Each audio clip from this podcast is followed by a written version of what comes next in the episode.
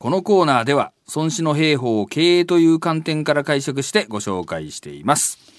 お伝えしたように来週からは番組新しい内容になるのでこのコーナーも今日で一旦最後になるんですがあらららら。はい最後にふさわしいのをぜひお願いします、はい。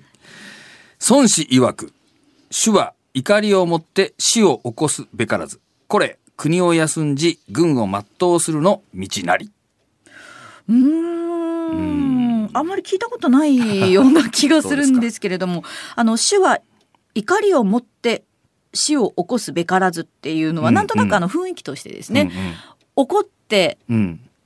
勢いに任せて何かやっちゃダメだよっていうことなのかなっていうのはわかるんですけど、おーそうね。はい、はい。具体的には？はい。これあの孫子のですね一番最後の締めの一節なんですけれどもね、えーこれはですね国王がですね一時の怒り感情的なね、えー怒りでですね、えー死っていうのは師団形成ってことで、まあ、他国を攻めるこういうことで戦争を始めるってことですね、うんをやっちゃいけないよということです。で、これはまあ続きは本当はあのありまして、えー将軍もですね、そのまた怒りでね、えー戦っちゃいけないと。いうことです。で、そういう一時的な感情っていうのは、えーその時はまあ腹立ってあるかもしれないんだけど、そのうち収まってね、また喜びに変わることもあるけど、えー例えば死んだり、国が滅んだりしたらまあ復活はできないんだぞと。だからっていうことで、えーこれ国を休んじ軍を全うするの道なりっていうのは、えー国を安泰にしてですね、軍隊を保全していくためにはですね、一時的な感情で判断してはいけないよっていう教えで最後締めてある。これ加工編っていうですね、日攻めの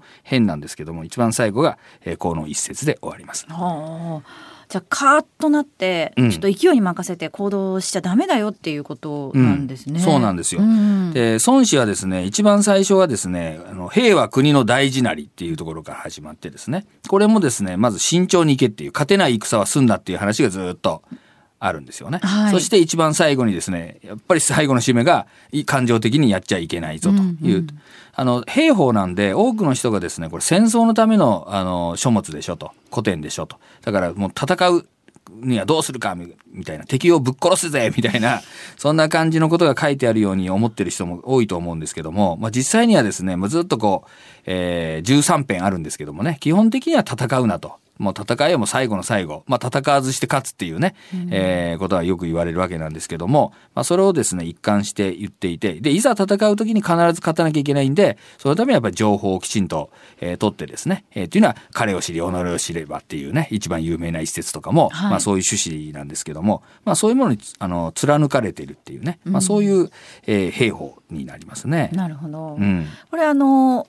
現在のそのビジネスに当てはめてみると、うん。この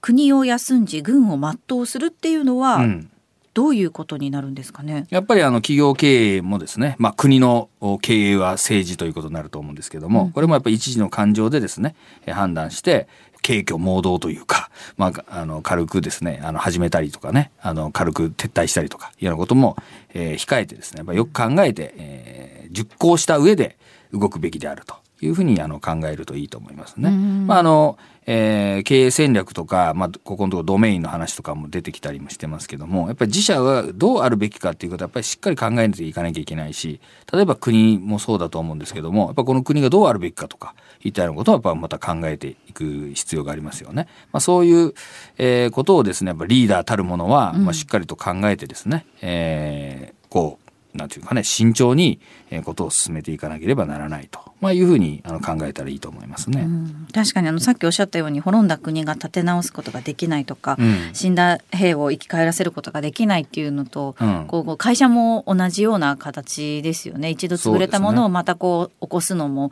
できないし、こう社員さんとかもね去っていった人たち戻すっていうのもなかなか難しいことだと思うので。そうなんですようね。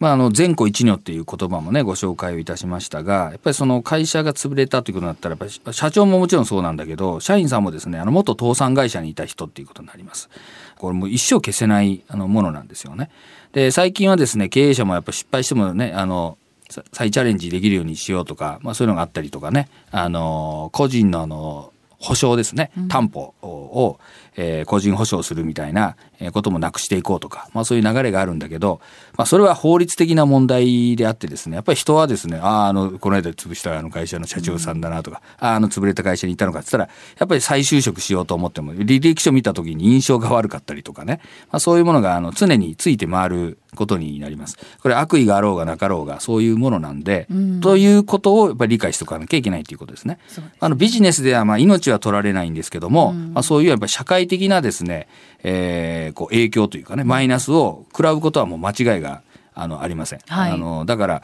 えー、最近はね、あの、社長がこうね、最後、自殺して、ああ、保険金で払いましたみたいな、うん、ならもちろんおかしい話なんだけど、まあ、それぐらいの、えー、意識でですね、やっぱり意思決定していかなきゃいけないっていうのは、まあ、この孫子から、まあ、ぜひ学んでいただくとね、うん、いいんじゃないかと思うんですよね。まあ、兵法ですからね、常に命の取り合いというか、えー、を前提にした教えなんで、まあ、そこら辺は非常にシビアにあの書かれていてですね、はい、気合一発これなら勝てるみたいな、そんなのがないしね、えー、1分間何かやったらうまくいくとか、うん、これさえやっときゃ OK みたいな、まあ、そんなあの軽い教えではないんで、まあ、ちょっととっつきにくいかもしれませんけども、まあ、あのー、2500年ずっとね、うん、えー、こうなんて言うんでしょうかね、評価され続けてきた、あのー、古典ですから、まあ、やっぱりその中にはそういう心理というか、やっぱそういうこう役に立つね、あの、教えが詰まってると思うんで、まあ、あの、番組のね、タイトルも変わって、孫子のウエイトはちょっと落ちるかもしれませんが、まあ、ぜひね、あの、孫子の勉強はね、はい、えー、していただいたら